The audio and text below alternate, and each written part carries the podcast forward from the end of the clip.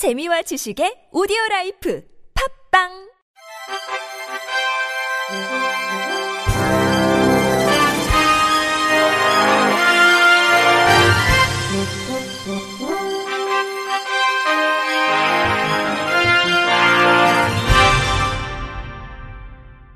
청취자 여러분 안녕하십니까? 5월 18일 화요일 KBS 뉴스입니다.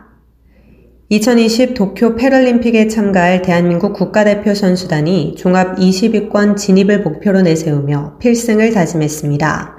대한장애인체육회는 어제 경기도 이천훈련원에서 도쿄 패럴림픽 D100 미디어데이 행사를 개최했습니다.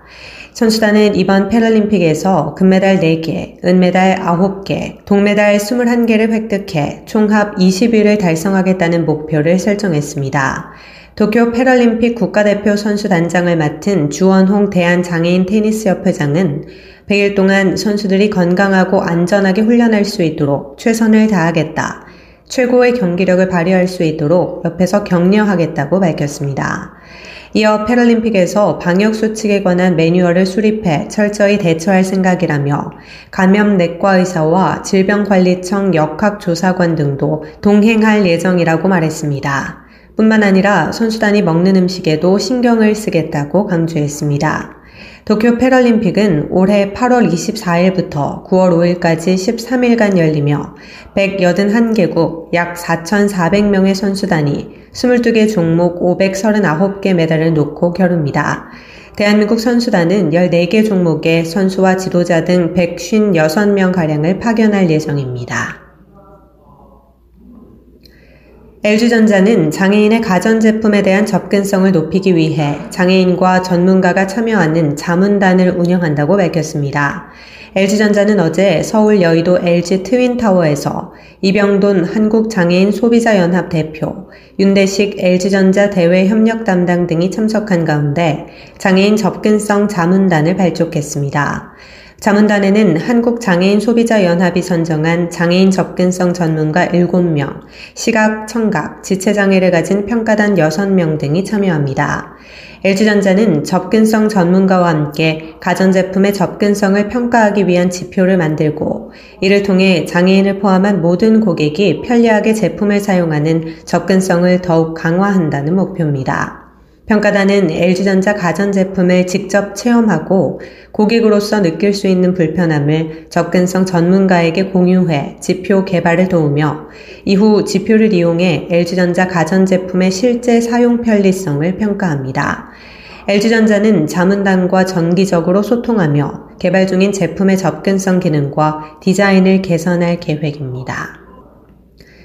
한국장애인 고용공단 고용개발원은 장애인 고용정책 수립에 필요한 노동시장 기초 통계 자료를 확보하기 위해 장애인 경제활동 실태조사, 장애인 고용 패널 조사 2종의 통계 조사를 5월부터 실시한다고 밝혔습니다. 장애인 경제활동 실태조사는 장애인 고용률, 실업률 등 국가 통계 지표를 생산하고 장애인 고용정책 대상의 정확한 규모를 추정하기 위해 무작위로 추출된 15세 이상 등록장애인 1만 1000명을 대상으로 5월 17일부터 7월 11일까지 실시합니다. 장애인 고용 패널 조사는 매년 동일한 대상의 추적 조사를 통해 장애인 경제 활동과 관련된 동태적 통계 자료를 생산하기 위한 조사로 2016년에 구축된 4,577명을 대상으로 5월 24일부터 8월 말까지 실시합니다. 특히 올해 조사에서는 코로나로 인한 장애인 경제 활동의 변화와 영향 정도를 파악하기 위한 문항을 다수 포함하는 등 사회 현안 이슈와 과제 관련 통계를 생산해 통계의 활용도와 시의성을 높이고자 했습니다. 또 통계법 제33조에 의해 응답자와 응답 내용에 대한 비밀을 철저하게 보장하며 코로나 관련 방역 대책을 준수해 실시합니다. 이어 6월에는 기업체 대상의 기업체 장애인 고용 실태 조사와 발달장애인 당사자와 보호자 대상으로 발달장애인 1과 3 실태 조사를 실시할 예정입니다. 장애인 고용 통계조사 4종의 결과는 한국장애인 고용공단 홈페이지와 고용개발원 홈페이지에서 확인할 수 있습니다.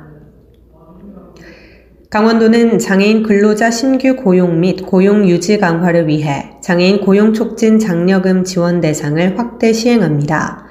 오늘 시군 홈페이지를 통해 공고한 확대 대상은 국가 지자체로부터 인건비를 지원받지 않는 비영리 법인, 단체와 부동산업으로 장애인 근로자를 고용 시 고용 촉진 장려금을 지원받게 됩니다.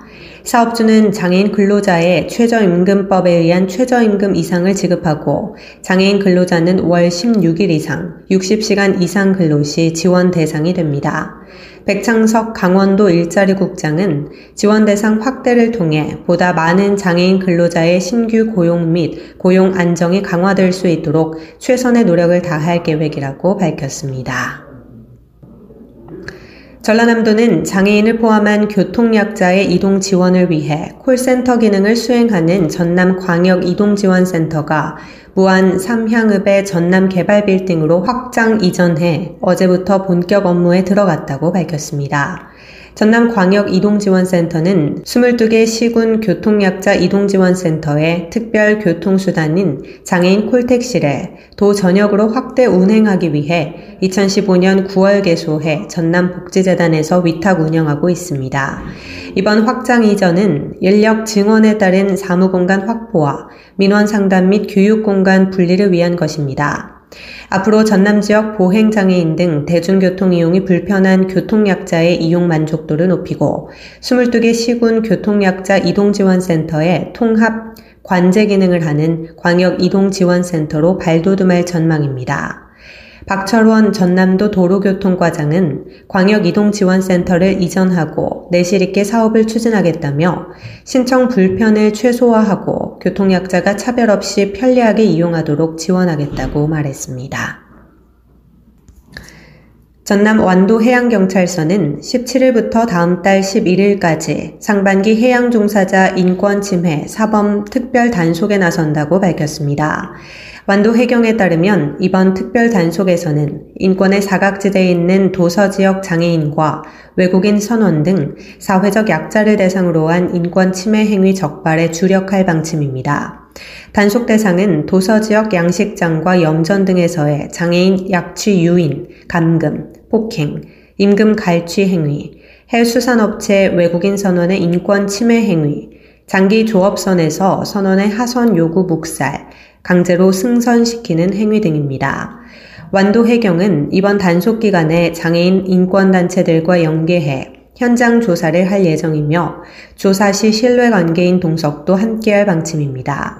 완도 해경 관계자는 섬 지역의 해수산업체, 양식장, 염전 등에서 장애인 인권 유린 행위 또는 어선에서 외국인 선원 폭행 등 인권 침해 관련 범죄 목격 시 적극적인 신고를 당부드린다고 말했습니다. 끝으로 날씨입니다. 내일은 전국이 대체로 맑겠으나 밤부터 차차 흐려지겠습니다. 내일 아침 최저 기온은 10도에서 17도, 낮 최고 기온은 23도에서 29도가 되겠습니다. 바다의 물결은 서해 앞바다 0.5m, 남해와 동해 앞바다 0.5에서 1m로 일겠습니다.